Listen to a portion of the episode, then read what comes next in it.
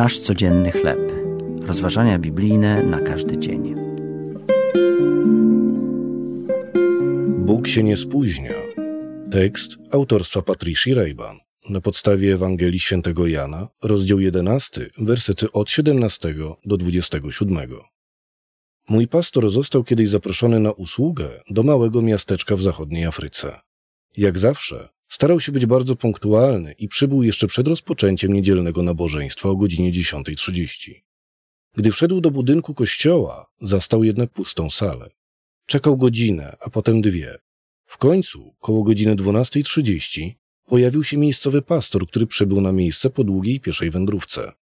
Po nim zaś przyszli członkowie chóru oraz grupa serdecznych ludzi z miasta.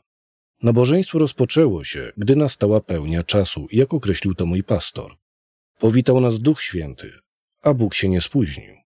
Mój pastor zrozumiał, że miejscowa kultura jest inna i to nie bez przyczyny.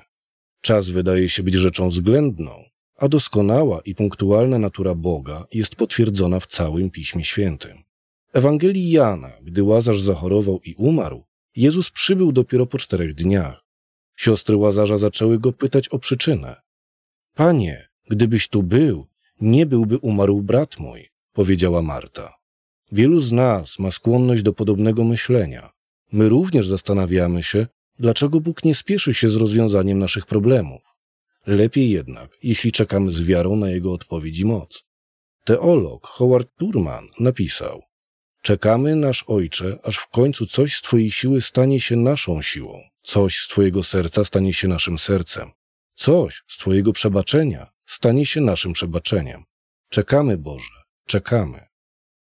Gdy Bóg w końcu odpowiada, jak w przypadku Łazarza, otrzymujemy cudowne błogosławieństwo i uświadamiamy sobie, że Bóg się wcale nie spóźnił.